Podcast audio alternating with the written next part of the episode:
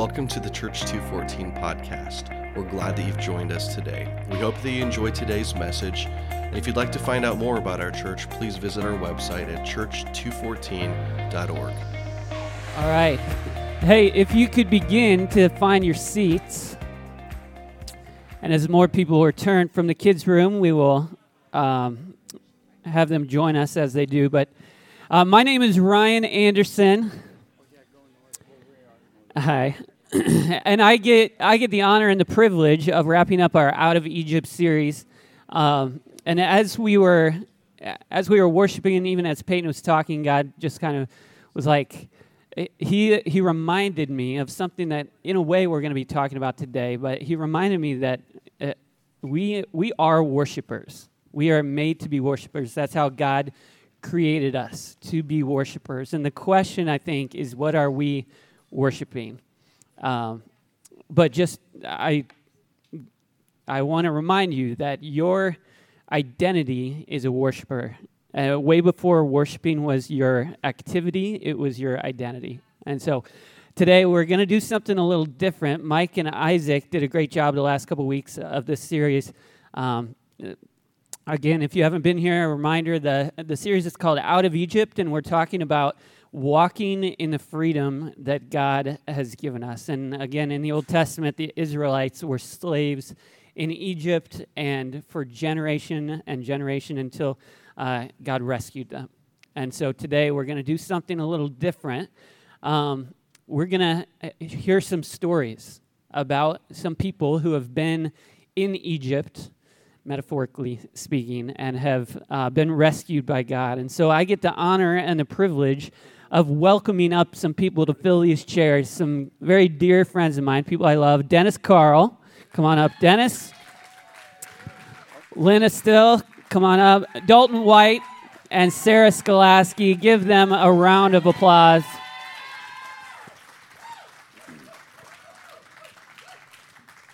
And so, how this is going to work, it's going to be a little different. I'm not going to really be preaching at all. They're going to be sharing their story the story of where they were in Egypt, in, in bondage, and how God rescued them from that. And so, I get the simple job of just kind of uh, asking them a question and then them doing the preaching for us today. And so, um, I guess we can jump into this if if we're ready. But uh, first question I want to ask you all: Can we wait a couple minutes? Dennis Dennis is not ready.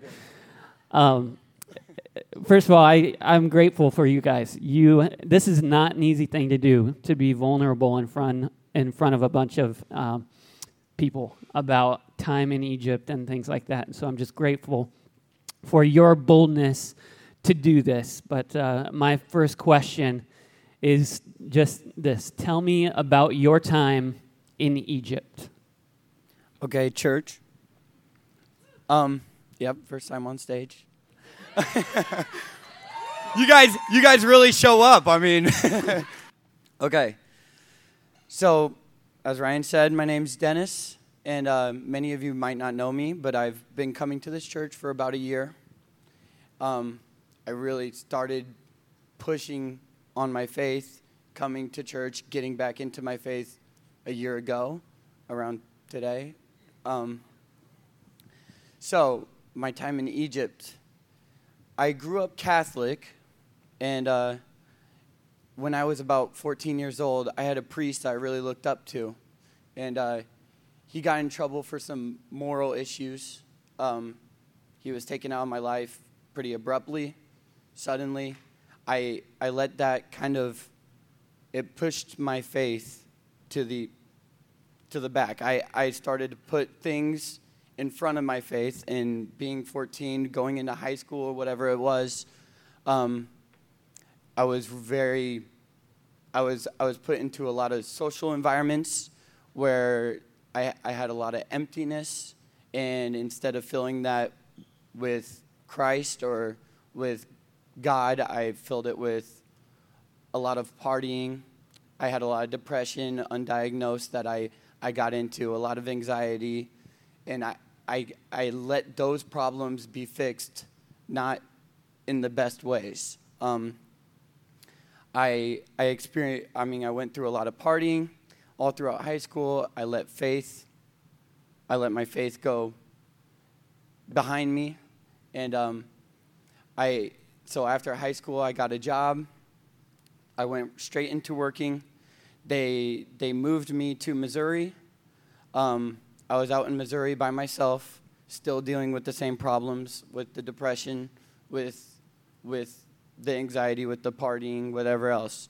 Um, I still, I, at this time, I used, I coped with being alone the only way I really knew how, and that was through my drinking. I drank a lot throughout this time. I, I, I coped with it in a lot of different bad ways. Um, I missed a lot and I feel like I pushed a lot of relationships away that I had that I wasn't putting God first in. I, I pushed a lot of people away. I wasn't there for a lot of different things. Um, I really had, if I had to explain it, it was really a lack of hope. I had a lack of hope. I was away from my family, working, drinking, trying to cope, doing, yeah. So. Thanks, Dennis. Lynn, Tell me about your time in Egypt. When I sat down to write this, it was about the restoration of my first marriage and my first husband's salvation. But the more I wrote, the more it became about my restoration to the Holy Spirit and how he became real to me like God. You see, I've been in Egypt many times. I kind of like it there, I think, sometimes. Or maybe I'm just a silly Israelite and don't know how to get out for sure. I've been healed of MS. I've been healed. I've, ha- I've had to, I've had two strokes, and I walk today not as a woman who's had two strokes. I've been healed of diabetes, and it's all because of God. But I've also had two failed marriages, and I carry those very heavily, and they scarred me. And I needed to be restored because I don't believe in divorce. But yet I failed. And so many marriages today are in trouble or have failed. And it weighed on me. And it bothered me so much. And I couldn't get over it. And it hurt me. And I didn't know the Holy Spirit. I knew Christ and I had a relationship with Him, but I needed the Holy Spirit. And my first husband wasn't saved, and I took a lot of ridicule from him because I was saved.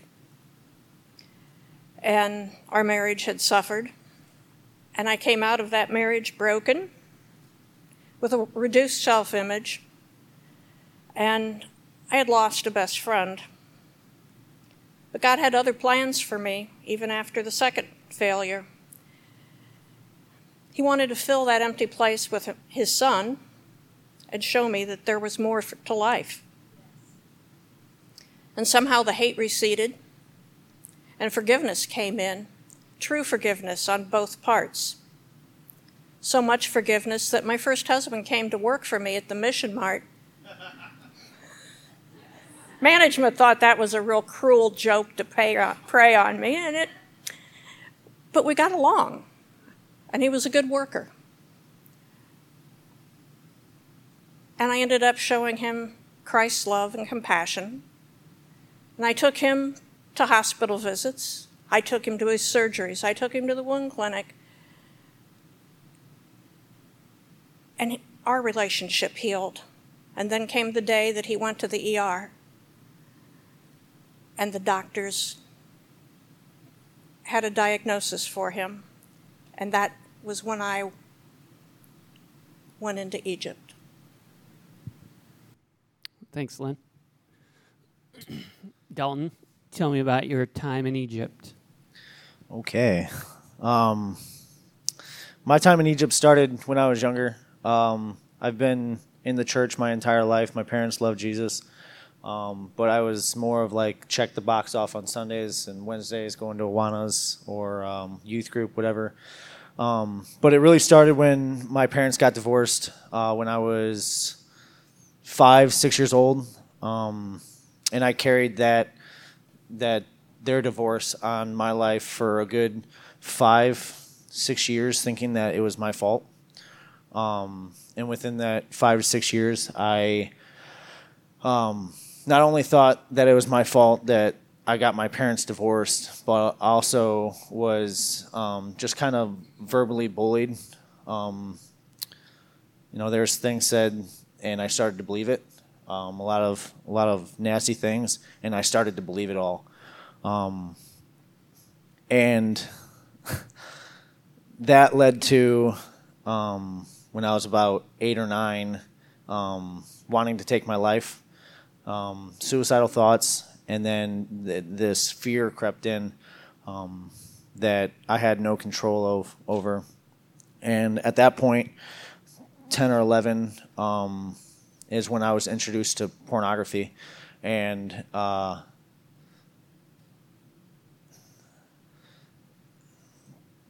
I realize it now, but pornography is just a lie. There's this burden that I, I carried for so long, and it was so hurtful and so deep that I looked to um, this this false reality, and um, and I just ran with it because it was the only thing that that could you know cure me at the time. Um, so my time in Egypt was is just this this life of of trying to trying to get over these hurdles and then added onto it is this life of pain um, and pornography. So, thanks, Sarah. Tell me about your time in Egypt. Okay, so my time in Egypt started when I was 32.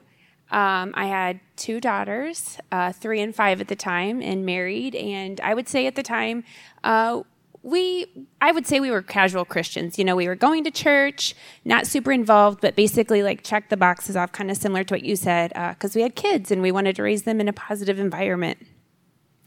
So we were going to church and um, i had my master's degree in education just kind of at the at the height of my career. Um, i was in really excellent shape. I was crossfitting six days a week and um, just felt like all things were right in the world like there was nothing going to stop me. Uh, and um, it was that October that uh, while I was in the shower that morning, I found a lump in my breast. And I got out and I, I told my husband, Ryan, I was like, Ryan, I found this. Uh, I just, I can't believe this. You know, I, I don't, I don't know what to think. And he said, babe, it's probably nothing kind of had a cold, could be a swollen lymph node. Try not try not to let it shake you. And I was like, yeah, you're right. You know, breast cancer is like an older person thing, and I mean, I'm in good shape, and this this can't be it. So I went to work that morning and was teaching, and just around lunchtime, I just couldn't shake this um, this nudge that you better get this checked out. So uh, I called my doctor that that um, day on my lunch break, and they said, "Yeah, you, you need to come in." So I I uh, left school that day and um, went into my doctor, and he said, "You know, I'm, I know this has you concerned, but really, I'm 99% sure this is nothing for you to be worried about." And I was like, "Well, those are pretty doggone good odds. So I was feeling pretty good about it. I was like, okay. He said, if you're really concerned, I'll send you for a mammogram. And I was like, you know, I think we probably should just go for the mammogram just in case. So that next week, the mammogram came. Ryan was like, well, I probably should uh, go with you to that. And I was like, nah, 99% sure it's nothing. I got this. I'm going to roll in there, do the thing, come home. It's going to be fine. And so uh, I, I went that day. And um, I remember the tech uh, repositioning for the mammogram several times, and I remember looking at her face for any sign like, what is she thinking? What is going on? And uh, when she kept changing, that there's like paddles. Women probably know about this. Men, you don't. Um, there's these different paddle attachments, and and she kept like changing them, and that's when I was like, this isn't looking good. So then they um, said, You're going to have to go to the waiting room. We're going to have to do a little bit more in depth, um, you know, I don't, I don't remember the word for it, um, ultrasound. And uh, so that's when I went to the waiting room. And I remember scanning the room, looking at all these other women in these pink robes, and thinking, why does everyone look like they're scared that they're going to die? Like it was this weird fear in every single one of our eyes, and we would look at each other with this kind of camaraderie, like we all knew what one another was going through. So I went in and um, was real kind of feisty with the doctor. I was like, so am I going to have to come back like every six months? I have two kids. I just really don't have time for all of this. Like, am I going to have to have this monitored? And she was real frank with me. And she said, I'm certain that this is breast cancer we're dealing with. This is not going to be something that we're just monitoring. And so that's when uh, my journey in Egypt began. Well, thank you for sharing that time in Egypt. I just want to say I'm sorry. Like, I know that those stories are real, raw stories that have real emotions and have left real scars. And so, on behalf of all of us, I think I want to say I'm sorry that you guys had to experience those things. Um, but knowing you all and knowing your story, there was a time when God rescued you. And so tell me, Dennis, tell me about the time. Um, tell me about how God rescued you from Egypt. Okay. So, where I left off was I was away from home, and I was drinking every night, and um, missing a lot. I, I I realize now that I was missing a ton of stuff that was going on at home, and and pushing away a lot of people, and um, I got to a week where I kind of almost planned that, that I wasn't going to make it through this week. Um, I was having severe depression and anxiety and uh, suicidal thoughts. I was working like 14 hours a day um, and living and then coming back to an empty hotel room. And I thought to myself, this could be. Um, I, I thought to myself, this could be like, this could be the final. I mean, I, I, I almost planned it out. Um, so I had all these great people in my life really pushing me towards Jesus my whole life. And I never I never really fully accepted Christ into my life, accepted Jesus into my life. Um, and after I made it through this week, I I was at an all time low. Um, and I decided to really put more faith into Jesus. Like I said earlier, I, w- I had a real lack of hope, a real lack of hope that anything was going to get better. And I started coming to church, this church, to be specific. Um, and I started to really see, I, I, I started to really push myself into this relationship with, with Christ. Um, I had a lot of good people pushing me towards this relationship with God, but I, I finally received the message I should, to word it. I finally heard from God that Dennis, I want you, and I'm going to put. I'm going to do great things in your life, and this is when your journey starts. And so I'm very much still a work in progress. I'm not perfect at all, but I have hope, and that's the greatest thing. And it's hope. It's not any hope. It's just hope through God. It's hope through Christ. It's being Christ-like. It's a new love, and and that's that's the best part.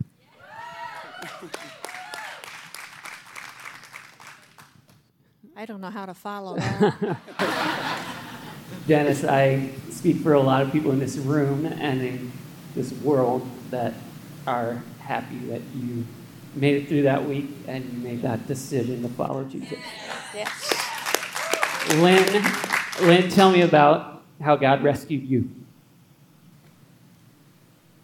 Well, when I left off, we were in the ER, and eventually we got a diagnosis of cancer, which is scary to begin with. But for a brittle diabetic, a diagnosis of stage four pancreatic cancer is a death sentence. And I knew that this man that I had once loved, then hated, and then forgiven, had a very short time on earth, barring any miracles. And he needed Jesus and needed Jesus badly. And I didn't know how to lead him to Jesus because the Holy Spirit just wasn't there. So I had to find an old friend who we hadn't seen in 24 years, who was a pastor, but who had been a dear friend of ours. And I didn't know how to find him. But a prophetic pastor friend of ours was here, leading some worship nights. And at one of those nights, after I had pleaded with God, lo and behold, he walked in the door. He ended up talking to Craig. Another pastor talked to him, a chaplain talked to him, and finally the chaplain received a phone call out of the blue from another chaplain, and that's who Craig gave his life to. He found Jesus and from that day forward, he read his Bible. He couldn't get enough of it. We prayed together. We talked about Jesus. And when he had his surgery, which was a tremendous surgery, they said they got it. And he was cancer free. But if it came back, it would come back with a vengeance. So he started using his time wisely. He had the salvation. I didn't have my restoration. I had seen a glimpse of the Holy Spirit working, but not enough of Him yet. But we started going to dinners together, we went to movies together, something we didn't do when we were married. Note to you husbands out there date your wives, treat her well. But then we got the bad news the cancer was back. Well, he'd had his, re- he'd had his salvation we were working on restoration, but things weren't good.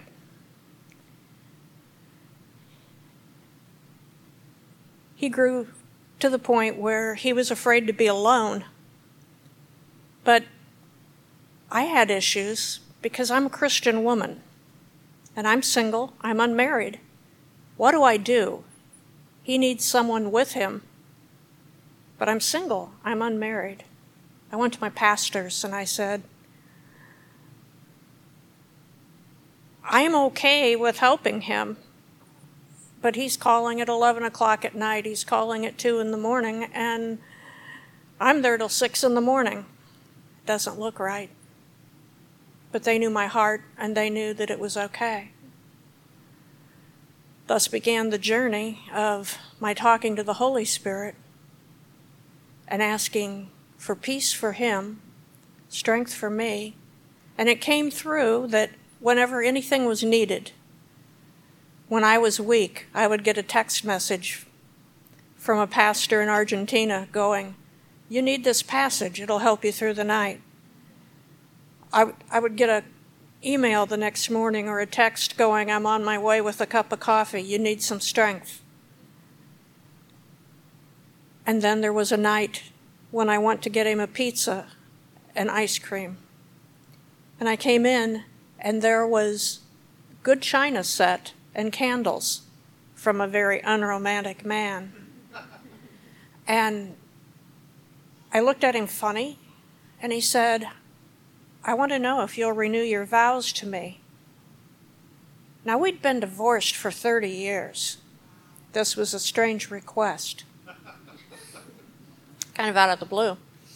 And I said, We've been divorced for 30 years. And he said, But I love you, and I want to make it right between us. So I got my restoration. Over the next six weeks, I saw the Holy Spirit work in ways that to me were remarkable. Because people came from out of state to visit with him Phone calls came at just the right moment. And I got to watch him pass in a way that I have never seen anyone pass before. And I walked out of Egypt. And he walked out of Egypt.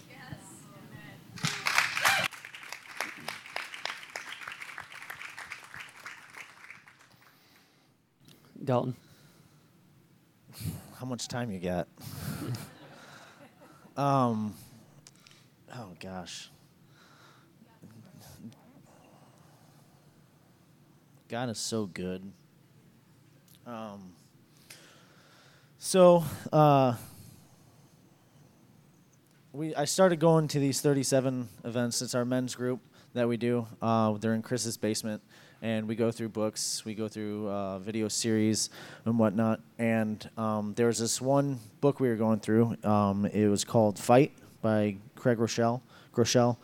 And um, I just remember going through this book and feeling super convicted and um, just like leaving almost every night and being like, well, this sucks. almost, you know, it's like, well, what do I do now? You know, I'm, I'm being convicted of uh, my addiction to pornography, and at this time, I'm married um, for about almost a year ish, and um, it really started to to weigh on me. Um, this burden's just like dragging me down and further down, and um, I remember going home one night. Uh, I talked to a couple a couple of the guys and um, and told them what was up, and um, they didn't really give me the advice to to go to my wife, but they did in a sense. You know, it, it was I don't know, but I went home one night um, feeling super convicted, and uh, I I sat Peyton down, my wife, and um, it was probably one of the hardest conversations that I had to have in my entire life because uh, sorry because I stood there one day and gave her these vows of uh, trust, um, faithfulness, and um, I had broken them, and um, countless times. So I sat her down and I, I just kind of let everything out. I let I let my the darkness come into the light, um, and thankfully she didn't rip my face off.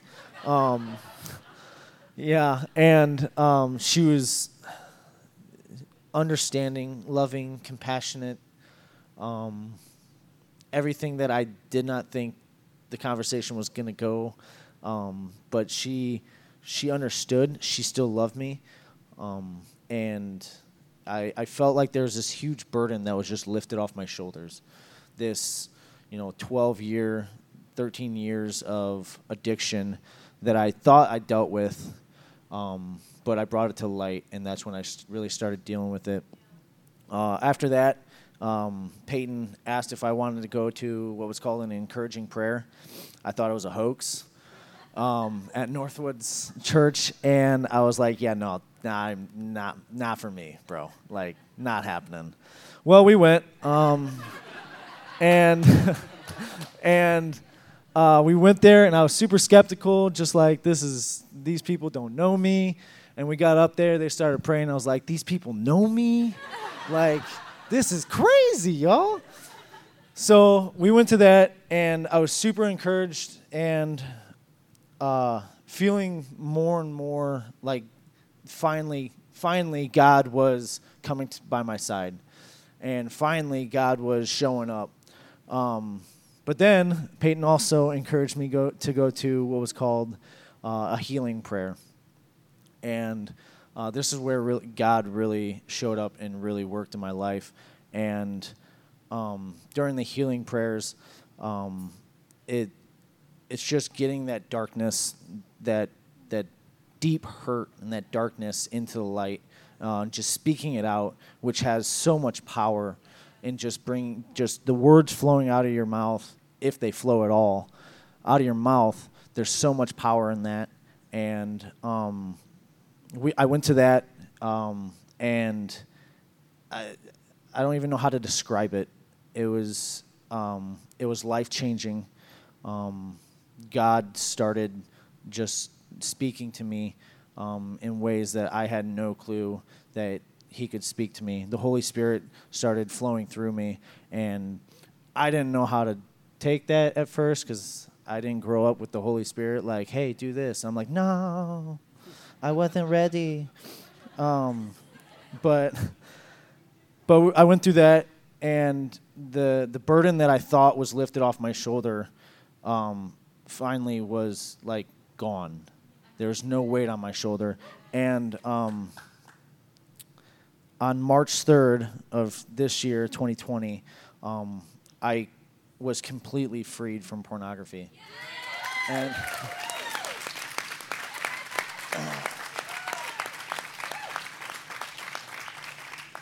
and people might not think sorry i'm i'm going longer but people may not think that pornography is a huge deal.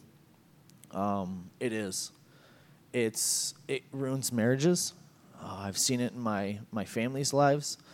Um, it ruins families uh, friendships. And to those that don't think that this is it's a big deal it's a lie from satan that needs to be crushed. And the only person that can crush that is Jesus. So that is, I mean, this year is when Jesus really rescued me. Thanks, Dalt. Sarah, tell Okay, me that's a about lot how to follow God up. rescued you. So, um, so we received the diagnosis. It is in fact breast cancer. Um, go home and tell Ryan uh, what we're dealing with. And um, it took me a couple days to feel ready to talk to our girls because um,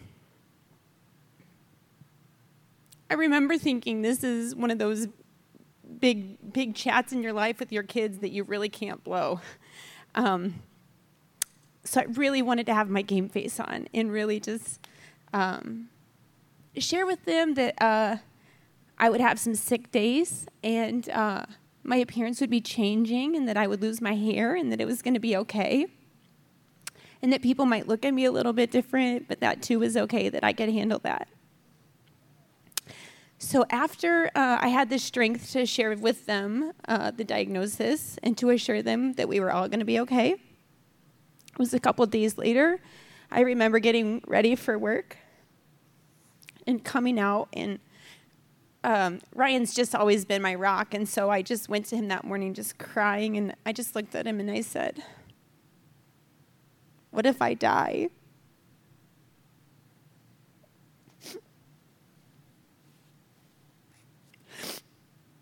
What if our girls don't get to grow up with their mom? What if I just miss so many things in their lives? Tell me, do you do you think I'm going to die? Do you do you think I'll make it through this? What's your heart telling you? And I remember him grabbing my shoulders and saying, "Sarah, you're coming to the wrong person for these answers. I can't I can't give you these answers. I can't tell you what you want me to tell you. I don't know. The only person that can really rescue you from all of this fear is the Lord. So I remember driving to work that morning and just flushing it all out, just turn it over to the Lord. He's brought you to this, He'll bring you through this. And I just kept telling myself, He's going to make this your testimony one day. You have to believe that. So that day, it all changed for me. That day, it was like God gave me a magnifying glass and I saw through a whole new lens. I really started to look at the way the sun set in the evenings and the way it rose in the mornings and had a true appreciation for the beauty surrounding me. I really started to enjoy taking my girls to dance lessons. Um, where before I was like, here we go again, driving to dance, you know. And some of those, you know, we kind of get stuck in those um, routines of life and you just feel a little stuck. So um, I just remember having that appreciation, or even like I was so blessed that through chemo I was still able to be to be physical and active. And I would remember running in those January mornings and just the way the crispness would hit my lungs and just feeling so grateful for that air that would hit my lungs. It was just literally like a rebirth, like everything seemed so new and beautiful. And the Lord just really made it clear through chemo and surgery and all that. I just had this insatiable appetite to get to know people and to know their stories. And so I started volunteering at the Cancer Care Center where I had received um, my treatment and uh, would be kind of like a nurse assistant. Like I would get to sit alongside cancer patients and um, listen to their stories and uh, sometimes ease their fears, sometimes tell them about Jesus and the way he had um, come alongside me through my journey and just encourage them. So, uh, ever since then, I just have like this desire to know people and to really know them and to know their stories. And sometimes that's a little too much for some people. They're like, I just met you. um, but it's really um, how God brought me out of my Egypt was just uh, coming to know Him at a, at a completely different level and just this new introduction to the world and to life and appreciation. Um, and and then he started nudging my heart for a career change. So uh, it's it's been a journey. Thanks, Sarah. so one last question for each of you. Um, I want to know about your life right now on this side of Egypt, on this side of the rescue. So tell me about that. So, for starters, um, I I wasn't a very vulnerable person. I never really, I could count the amount of people I've opened up to, truly opened up to on one hand. I, um, but now look where I'm at, and I, I'm, I'm talking to everybody, and I'm, I'm letting everybody know all of the demons, everything that was inside, and that is so much greater than me. I mean, that's, that's truly evident to me at the moment, and me and Ryan had a conversation about this how this was really the next step. Um, I mean, I've been with God for a year, and then it's, you know, put pressure, start start becoming better, you know. So, um, I've started a devotional. I've I've I'm in a a uh, band of of brothers of fellowship, and we a band of brothers, a fellowship, and where we can talk, where I can talk about God and I can truly, I mean, express gospel and bring it to other people. And I think so. I was learning this last year, and right now I'm here and I'm I'm now presenting and, and bringing people. So I think that's the most powerful thing. And there's true strength in God and there's true hope. That's it. Amen. Amen. Lynn, tell me about this side of Egypt for you. Well, salvation and restoration is complete, and I'm learning to be bold. I'm part of the background. I don't like to be in the foreground. So this is very difficult for me. Ah, thanks. Thanks. I'm learning to walk forward, knowing that I am enough. And my best friend will tell you that I have a real struggle with being enough and knowing that, but I am enough. I'm in love with Jesus. It's hopeless. Sorry, it's a love affair that's never going to end. And I'm in love with the Holy Spirit, and I depend on Him totally. I ask Him what I need to do every morning, and when I open my Bible, I ask Him what verse I'm supposed to look at in the morning and what it means to me and where it's going to take me. I don't open any door that is closed to me because I know that that door is closed for a reason. I, I'm a prayer warrior. And I pray at all times of the day. And there's times when at three o'clock in the morning I'll get a nudge and I'll get told, start praying. Sometimes there's a name with it, sometimes there's a reason. Doesn't matter. I may pray for 20 minutes, I may pray for two hours. Sometimes I know why, sometimes I don't. but I know that it's the Holy Spirit leading me. I work with, with a prophetic minister. I run his prayer chain. I, I can't get enough of Jesus. I can't. Sometimes it hurts because you see failures. I pray for the prodigals. I pray for the barren women. And I pray for marriages because I know how important marriage is. And I know that they can be saved.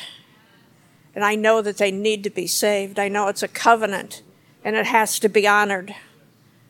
And it's so important to me. And that's what I'm here for. And I can tell you the Holy Spirit is real. You need to listen to Him. You need to obey what He says. And you need to listen for that still small voice because He won't lead you wrong. And when you get out of Egypt, don't look back, walk forward.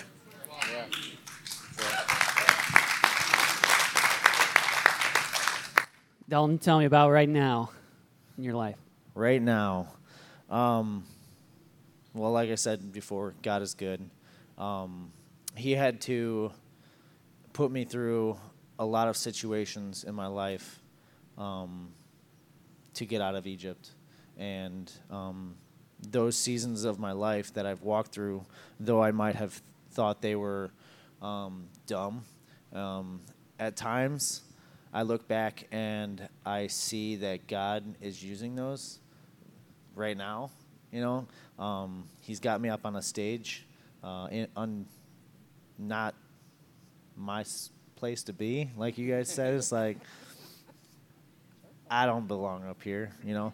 But God says differently, and He says, "Nah, bro, I got you. You belong up here.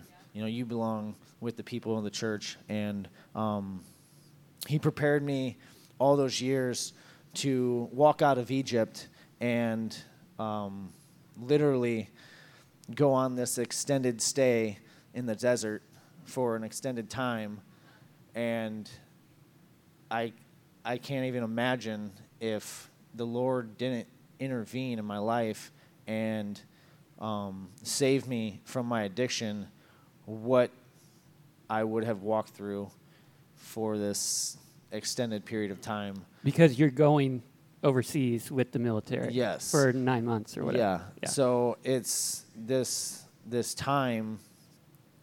It, it, God has just has worked and prepared me um, for this specific time, and I see that now, and it's and it's obvious to me now. Earlier it wasn't. It's like, well, see you later, bye. Um, what do you got for me now? Like, what are you doing in my life? And now I see, like, yo, I'm gonna use you in a way you have no idea which, you know, and you're gonna impact people in ways that you won't hear, you won't see, and you won't know, but I'm gonna work through you, and um, and it's it's it's hard. It's like a um, um, it's like a hard a hard feeling to get through because it's like, all right, God, um,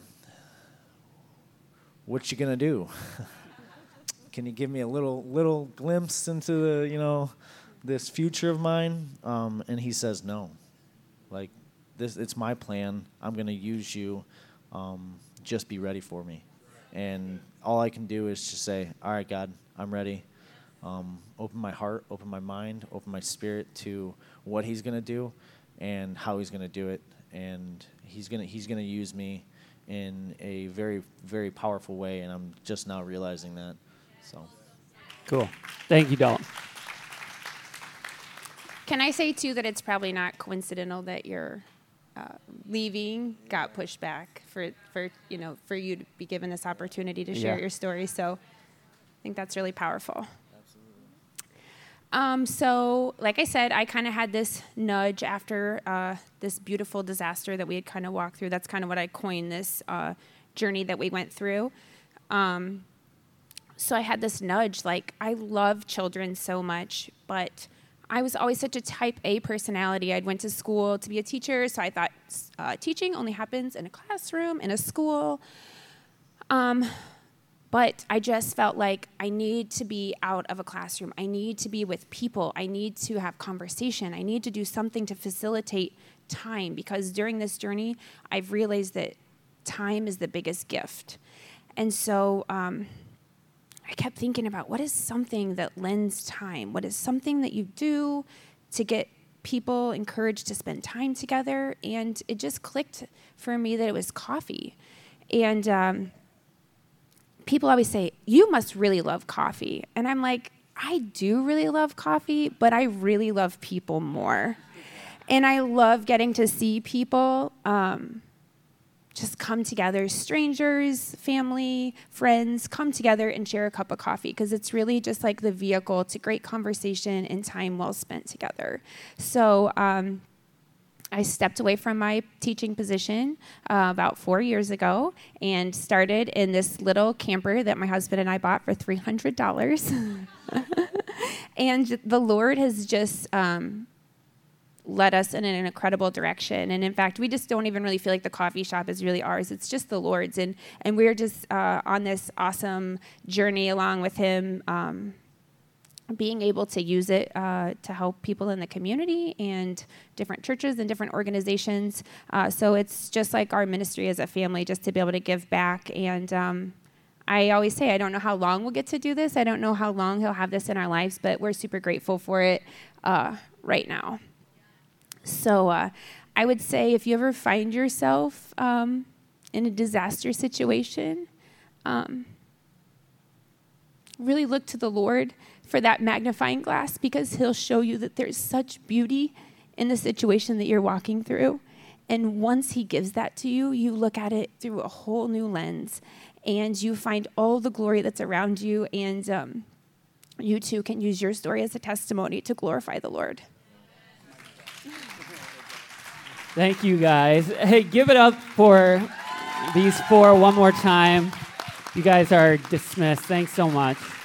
And maybe give it up for Jesus who rescued each one of these four. Without him and his love and his grace, those stories may still be in Egypt. But um, I'm going to invite the band back up. And as I close, I just want to um, remind you, I guess, that these stories are not possible without Jesus the, the, the hero of these stories are not the people who invested in their lives. It's not them for overcoming a hard situation. They deserve credit for that, but God came in and rescued them from Egypt, just like the Israelites. And I don't know where you are at in this journey of life. I don't know if you're in Egypt right now. I don't know if a cancer diagnosis or a fractured marriage or um, addiction or drinking and partying. I, I have no idea. It could be one of a hundred different things. But if you are in some sort of Egypt, know that God is a rescuer. Know that He will come in the second you call His name. When Peter is walking on the water and he starts to sink, he, he cries out for Jesus. And it says, immediately, Jesus reached down and pulled him up out of the water. And I just would encourage you to, to look to God in this time. Uh, whether you're in Egypt, whether you've come through Egypt, uh, wherever you're at, look to God. Thank God for what He will do or can do or has done in your life. Um, let me pray. Heavenly Father, thank you for being our rescuer. Thank you for the stories that we heard today. Um, for each one of them, for each and every story in this room, God, you have taken us off a path that led to destruction, and you put us on a path that leads to hope, like Dennis said. Um, and God, I pray that when we sin, when we are in bondage, when we're in Egypt, we respond well. And I pray that you would remind us, God, to run to you we don't have to pretend like we didn't sin. We don't have to panic or to hide. We can run straight to you, God, and you will rescue us from Egypt. You will rescue us from the bondage of sin, from the bondage of um, hate or a fractured marriage or a cancer diagnosis, and whatever that looks like, God, um, it will end in hope because of you. Uh, Allow us to walk in your grace and in your love. And when life seems chaotic, um, it, it's not chaotic to you. You are in complete control. When it seems like we are in Egypt, there, there's one word, one name away. We are one word, one name away from um, rescue. And help us to remember that, God. Uh, we love you, Jesus. We need you desperately. We ask that you would come into our lives and you would rescue us. You are able. Um, when we are weak, you are strong. You are our rescuer, and we need you desperately. I pray that you would draw us near to you, God. We love you and we trust you, and we pray this in your name. Amen.